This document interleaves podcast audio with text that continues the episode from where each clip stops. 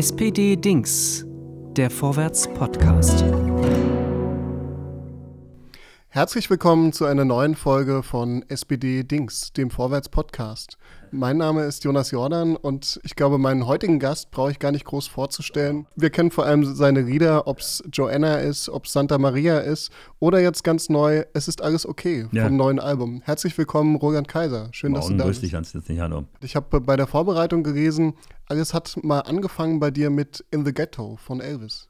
Was hatte es damit auf sich damals? Ich habe damals gearbeitet in Berlin in einem Autohaus und da war äh, jemand, der den Kunden Versicherungen verkauft hat und äh, der hat mir von seinem Bruder erzählt, der war Manager von einem Sänger namens Randolph Rose und ich sagte, was macht denn der so? Ja, der singt in der Hitparade. Ich sagte, naja, was machen die denn da? Drei Minuten singen, Text nicht vergessen, nicht hinfallen. Das kann, müsste eigentlich jeder können. Da gibt man nicht so an und dann plötzlich hatte ich einen Termin zum Vorsingen in Berlin bei den Meisel Verlagen in der Wittelsbacher Straße. Und äh, dann äh, kommt man da hin und dann sagt er, was wollen Sie denn singen? Ich so, weiß ich nicht. Äh, ich habe hier so eine Liste mit Playbacks, da können Sie sich eins aussuchen dann sind praktisch nur die Musik, aber Ihre Stimme muss dann dazukommen. Und da habe ich mir genau den Song ausgesucht. Dann meinte er, haben Sie schon mal gesungen? Ich sage, nein. Sind Sie sicher? Das, wollen Sie was Leichteres nehmen? Ich sage, ich möchte das gerne singen. Habe ich das getan, als ich rauskam, sagte er, Sie sind sicher noch nie gesungen zu haben? Ich sage, ja, ich bin mir sicher. Hat das Band rübergebracht zu dem großen Herrn Meisel und der kam dann raus, sagte er, ich möchte Sie sprechen. Dann bin ich in sein Büro und sagte mir, biete Ihnen jetzt einen Dreijahresvertrag an. Ich sage, warum? Ja, weil Sie das Lied gesungen haben, ohne den Versuch zu unternehmen, Elvis Presley zu parodieren oder zu kopieren, sondern Sie haben es so gesungen, wie Sie es persönlich empfinden und das hat mir gefallen und dann hatte ich plötzlich so einen Vertrag an der Backe, sozusagen. Und dann ging es los, bis heute mehr als 80 Millionen Tonträger 90. verkauft. 90 Millionen. Immer nach 90 mittlerweile, ja. Das klingt unwahrscheinlich viel, ist es auch, aber das ist eine ungewöhnliche Karriere geworden durch die auch die Zeit, in der noch Tonträger verkauft wurden. Heute ist es ja, verschiebt sich das Ganze ja in Richtung äh, Streaming und Downloads. Es gibt noch sozusagen physische Tonträger, aber ich schätze mal höchstens noch zwei, drei, vier Jahre. Dann ist auch das wieder zu Ende. Ich habe in meiner Zeit die Singles verschwinden sehen, die Kassetten, jetzt werde ich die CD verschwinden sehen wahrscheinlich. Weil wenn Sie heute sich ein Auto kaufen irgendwo und sagen, ich hätte gerne noch einen CD-Player, sagt Ihnen der Verkäufer, haben Sie kein Handy oder was? Mhm. Wir verkaufen keine mehr, wir haben keine mehr. Also wenn die Hardware fehlt, brauchen Sie keine Software kaufen, ne? ganz klar. Ja. Aber wir wollen heute nicht nur über Nein. dich als Sänger nee, sprechen, nee, nee, sondern vor allem über dich als Sozialdemokraten. Ja, genau. Und zwar, ähm, ich nehme es sogar mal in die Hand, ja. hast du uns äh, ein sehr schönes SPD-Dings mitgebracht. Dein sozialdemokratischer. Gegenstand ist ja. nämlich ein äh, Wischlappen. Ein Wischmob, ja. Roter sogar ähm, oder rosa-roter. Eigentlich meine ich rot, aber wir hatten halt nur einen rosafarbenen. Nicht, dass die SPD rosa wird, aber das ist einfach so gemeint als, äh, als Dings, weil um das zu erklären den Hörerinnen und Hörern, äh, meine Mutter hat, äh, als ich ein Kind war, im SPD-Haus, ich glaube, das ist das Kurt-Schumacher-Haus in Berlin, Müllerstraße, Ecke Burgstaffstraße, hat sie im roten Wedding. War sie Reinemacherfrau und hat das Büro von Willy Brandt unter anderem geputzt. Und ähm, da war meine erste Begegnung mit der SPD durch diesen Mann und durch meine Mutter einfach. Und das ist eigentlich mein Dings hier für, für die SPD. Ich bin irgendwie dann, wie im roten Wedding, fast jeder, der aufgewachsen ist, hat äh, Berührung gehabt mit der SPD, mit der Sozialdemokratie und hat das, glaube ich, auch so empfunden wie ich. Das ist die, für mich ist es die, die vernünftigste Form, äh, einer Partei beizutreten, die für mich Menschen vertritt. Und äh, du bist äh, Willy Brandt auch mehrmals persönlich be begegnet? Einmal bei einer Veranstaltung, in einer Fernsehsendung. Und angeblich hat meine Mutter gesagt, hätte ich mal auf seinem Schoß gesessen, was ich mir persönlich irgendwie, ich glaube, es hat sie sich so ich glaube, es hat ihr gefallen, die Geschichte. Und ich habe sie mal irgendwann erzählt. Und nun, äh, ich kann das nicht überprüfen. Aber wenn es so gewesen wäre, wäre es schön, ja. Aber du hast auch Weltgeschichte quasi hautnah miterlebt in Berlin. Ähm, ja. Bist, wie gesagt, im Wedding aufgewachsen ja. und hast dann auch erlebt, wie, ich glaube, da warst du elf Jahre alt, dann die Mauer gebaut wurde. Ich war genau neun Jahre alt. Ich habe den Mauerbau erlebt, weil die Hälfte meiner Freunde weggefallen sind in der Grenzübergang Chausseestraße. Das ist schwer einem Kind zu erklären mit neun Jahren, warum das so passiert ist. Das haben auch die Erwachsenen nicht wirklich versucht, so wie sie damals auch nicht versucht haben, uns äh, die Verfehlungen des, der Deutschen im Dritten Reich zu erklären, weil es war damals tabuisiert worden. Aber Das ist einfach, das kam über Nacht plötzlich, diese Situation für uns alle. Und wir haben das auch unterschiedlich reflektiert. Also wir als Kinder haben dann, also die, wir waren im, im französischen Bezirk praktisch in Berlin-Wedding und die Franzosen haben unmittelbar reagiert auf Verfehlungen seitens der Grenzbeamten der DDR.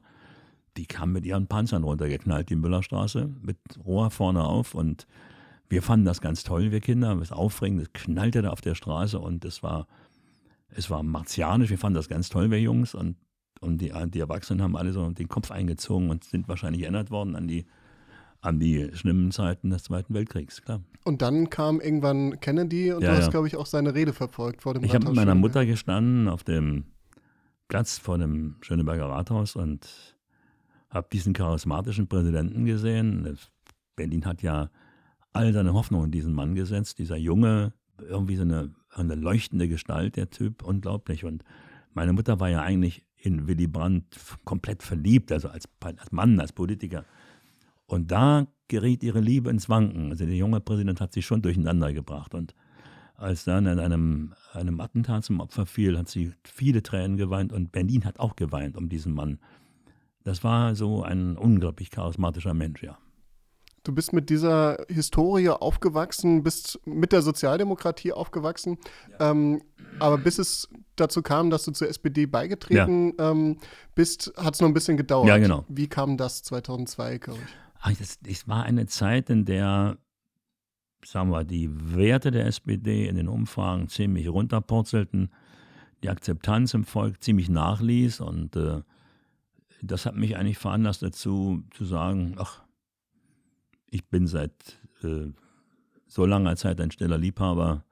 Jetzt kannst du dich auch offiziell zu deiner Freundin bekennen nach dem Motto und sagen, jetzt werde ich mal laut Hals eintreten, das laut sagen auch. Und damals äh, war der heutige Bundeskanzler, der Olaf, nämlich Olaf Scholz, Generalsekretär Sekretär, und er kam dann nach Münster, um meinen Eintritt dann zu vollziehen. Seitdem kennen wir uns sehr gut, ja. Und du hast dann in der Folge auch sehr viele Wahlaufrufe Ja, ja. beispielsweise unterschrieben für Ja, die ja. SPD. Ich bin habe mal mit Gerd Schröder unterwegs, mit Per Steinbrück unterwegs, mit Frank-Walter Steinmeier unterwegs, wenn sie ihre Wahlkämpfer hatten und habe sie mit aller Tatkraft unterstützt, ja. Ich habe den Eindruck, dass es vielen Prominenten heute schwerer fällt, sich zu einer Partei zu bekennen, sei es Schauspieler, Sänger, ähm, ja, Fußballer. Ähm, wie ist es für dich? Hast du da jemals drüber nachgedacht oder hast du gesagt, nee, ich stehe zu dieser Überzeugung und ich bekenne mich auch Also ich dazu? glaube, viele haben Sorge davor, dass man vielleicht ihre Produkte nicht mehr kauft, sie in ihrem, ja, sie nicht mehr mag vielleicht, um das vereinfacht auszudrücken. Ich habe mir immer gesagt, ich bekenne mich zu der ältesten deutschen Partei.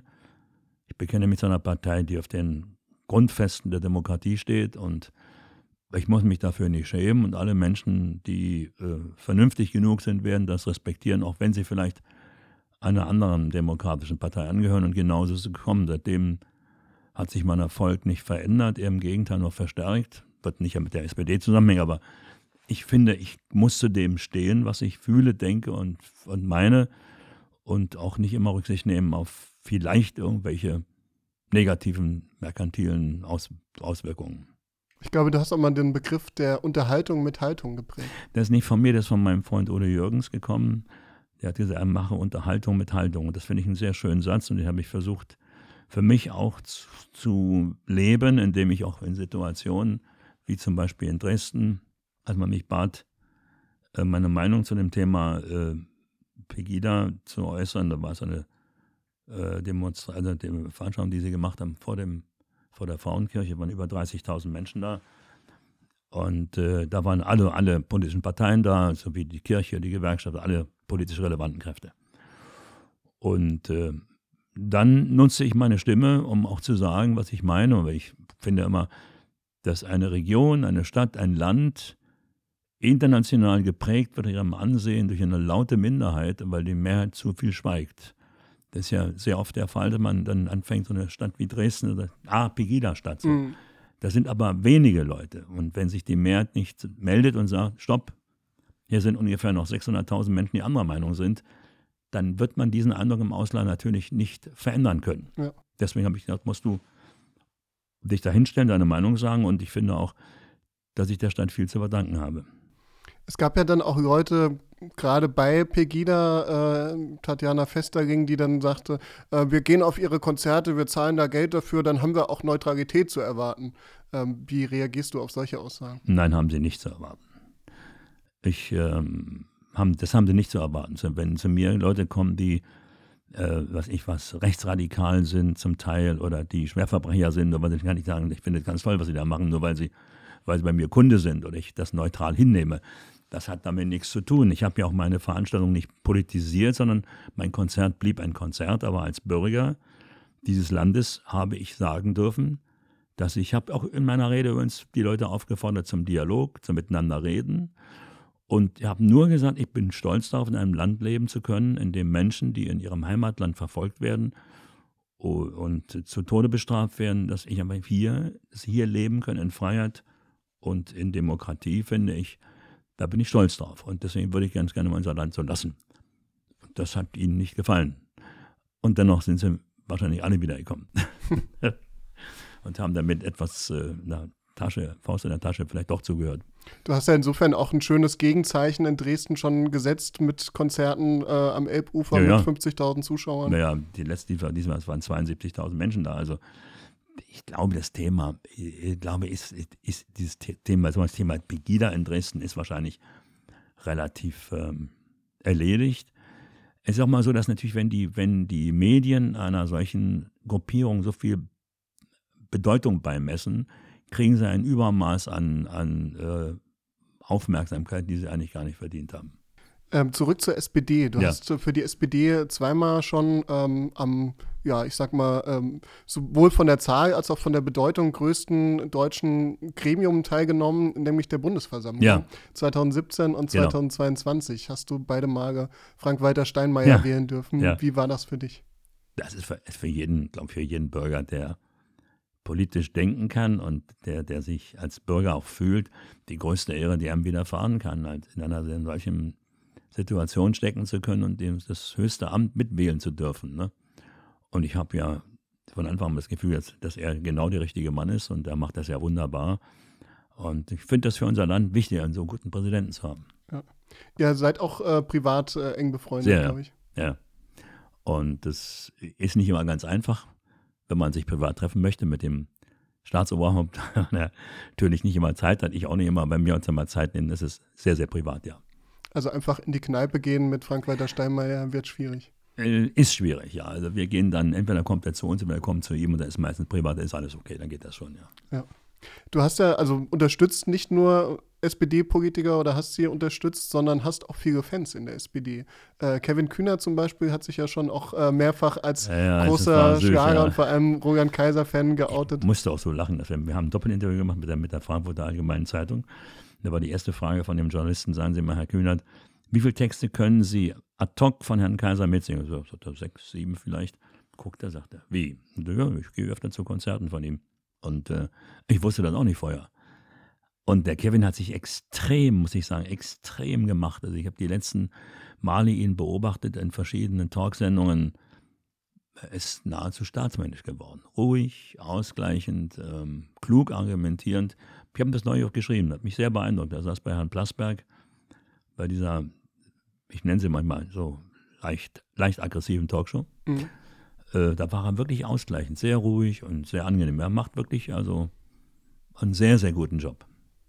Ich habe Kevin Kühner 2019 mal interviewt, als er noch Juso-Vorsitzender war und habe ihn gefragt, äh, sag mal, du bist doch großer Schlagerfan mit welchem Schlager würdest du die SPD aktuell beschreiben und welcher sollte es in zwei Jahren sein, dann zur Bundestagswahl? Ja. Und seine Aussage damals war, gerade ist so ein bisschen Katerstimmung, eher wie sieben Fässer Wein. Ja. Und äh, in zwei Jahren sollte es ja. eher wieder, äh, auch wenn er dann von dir zu Rex Gildo ja. wechseln müsste, Fiesta Mexicana sein. Ja, Mit welchem deiner Hits hast du äh, den Wahlsieg gefeiert im letzten Jahr?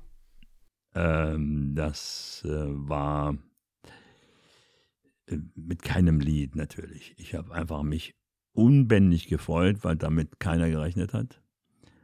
Weil das war einfach, äh, ich muss sagen, hier hat der, der Lars einen unglaublichen Job hingelegt, weil es so klug verstanden hat, alles rauszunehmen, nur, nur mit dem Kandidaten zu arbeiten.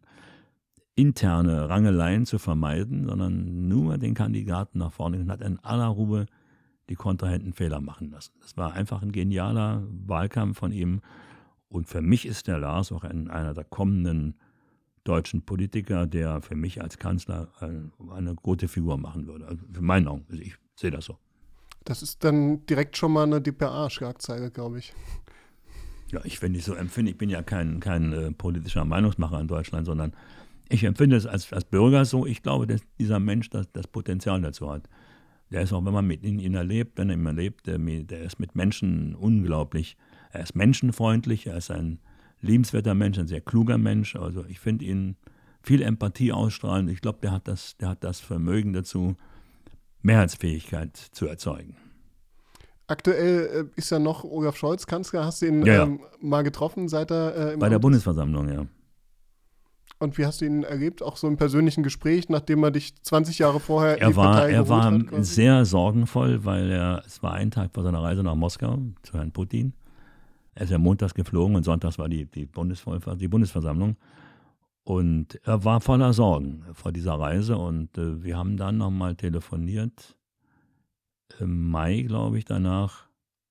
Ja, das war ein Telefonat, es ging um meinen Geburtstag, hat er mir nur gratuliert, aber er hat einen wirklich einen, einen, einen, einen Dienstantritt gehabt, der alles andere als leicht war. Also erstmal diese restlichen Corona-Auswüchse zu beseitigen und zu managen und dann gleich zu Beginn dieser Krieg in Europa, das ist alles andere als ein leichter Anfang. Und ich finde, dass er es mit einer ruhigen Hand macht. Also ich bin ganz froh, dass wir hier keinen Kanzler haben, der noch einen Revolver, Revolver, Revolver, Revolvergürtel trägt, sondern etwas versucht ausgleichend zu wirken äh, und nicht gleich, äh, sagen wir schon wieder, Fahren hochschreit. Also das ist schon ganz angenehm.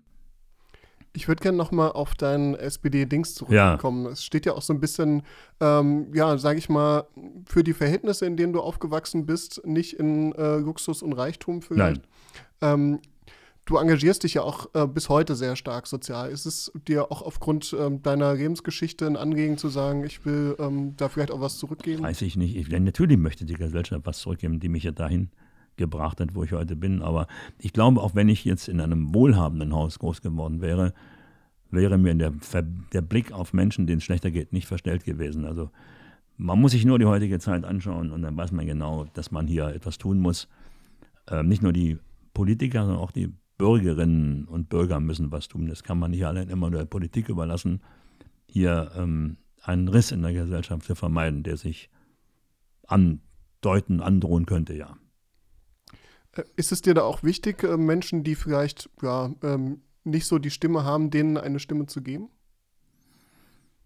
Ich glaube, dass Menschen, die in der Öffentlichkeit stehen, so wie ich, und einer haben, wenn sie etwas beitragen können zur Befriedung der allgemeinen Lage in unserem Land und zur Stimmung, das auch tun sollten. Also das ist meine Meinung. Ich kann das ja keinem oktroyieren, dass es auch so machen muss, aber ich halte das für einen wichtigen Teil meiner Arbeit auch, ja. Jetzt ist einer deiner neuesten Hits, es ist alles okay. Zwischendurch hattest du auch Phasen, wo ähm, es gerade gesundheitlich bei dir nicht Ja. so gut lief. Du hattest Ja. äh, eine Transplantation, ähm, du hattest Probleme mit äh, deinen Stimmbändern, glaube ich, zwischendurch auch. Ähm, wie war es für dich, danach wieder zurückzukommen, dann wieder auf der Bühne zu stehen? Erstmal war das natürlich ein gut, großartiges Gefühl. Die Transplantation war 2010, also jetzt zwölf Jahre her. Und äh, die ist hervorragend verlaufen.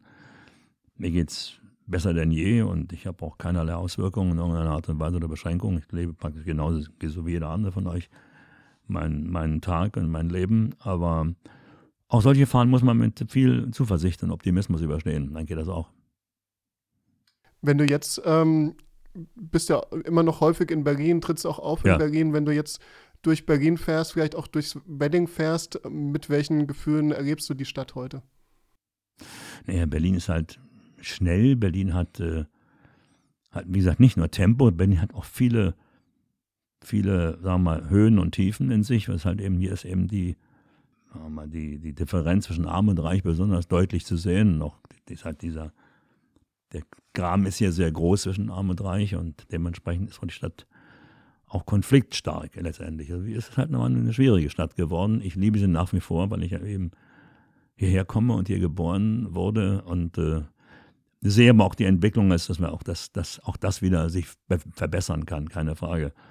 Aber es wird in Zukunft schwieriger werden, sagen wir, den sozialen Frieden zu halten, weil die, die Entwicklungen, die jetzt vor uns liegen, werden nicht leicht sein. Also man überlegt, wo jetzt sind wir bei 10% Inflation, das wird sicher noch mehr werden. Ähm, die Lebenshaltungskosten werden weiter steigen. Es werden viele Betriebe zumachen müssen bei noch höheren Energiepreisen. Und äh, der Euro schwächelt extrem. Also das wird nicht einfach. Mittlerweile gibt es einige ähm, Hedgefonds, die wetten schon gegen die Existenz von Italien, dass die irgendwann zusammenbrechen. Was ja auch wirklich, finde ich, moralisch sehr zweifelhaft ist, darauf Geld zu setzen. Mhm. Aber gut, ich mache sowas nicht, deswegen kann ich auch sagen, ich finde das nicht in Ordnung.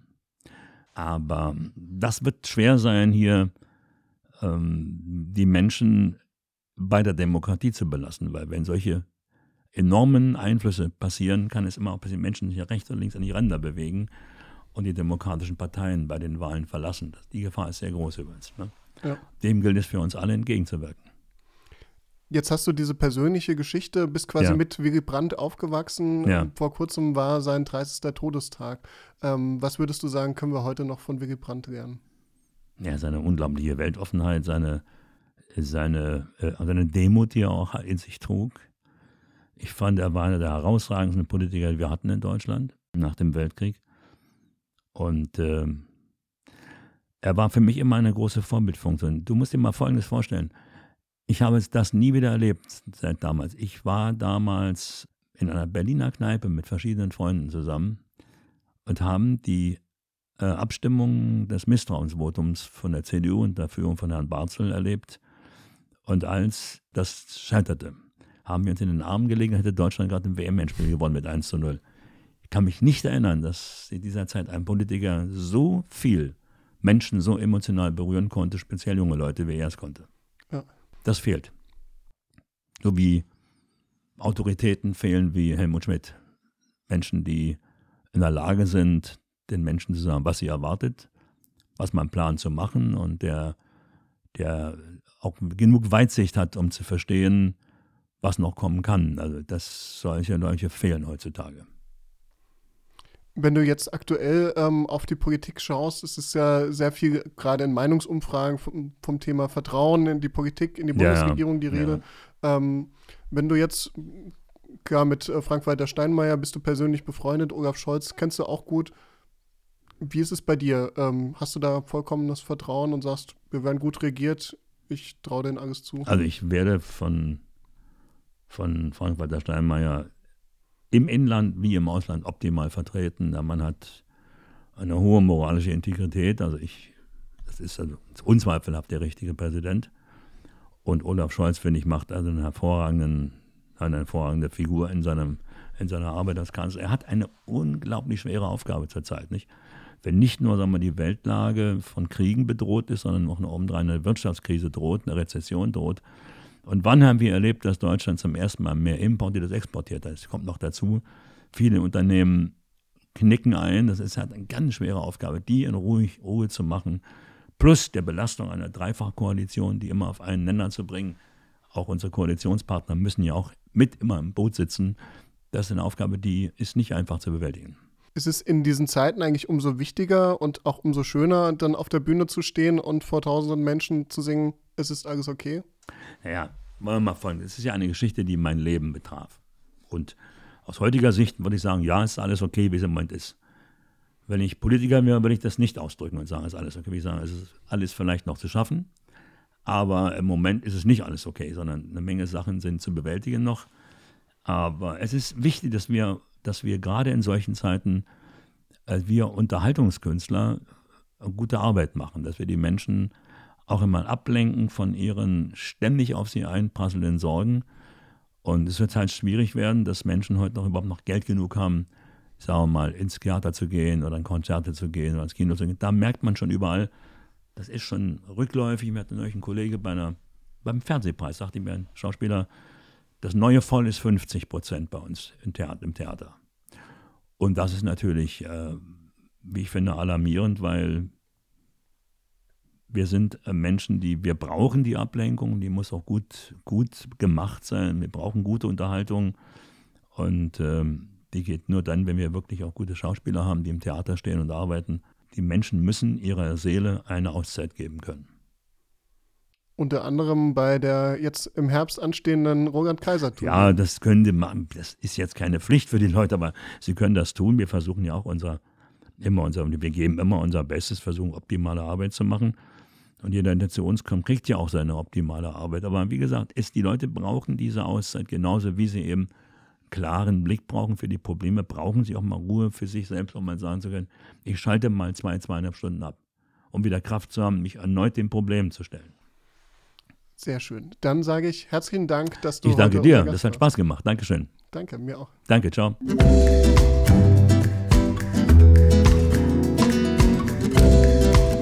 Das war SPD Dings, der Vorwärts Podcast.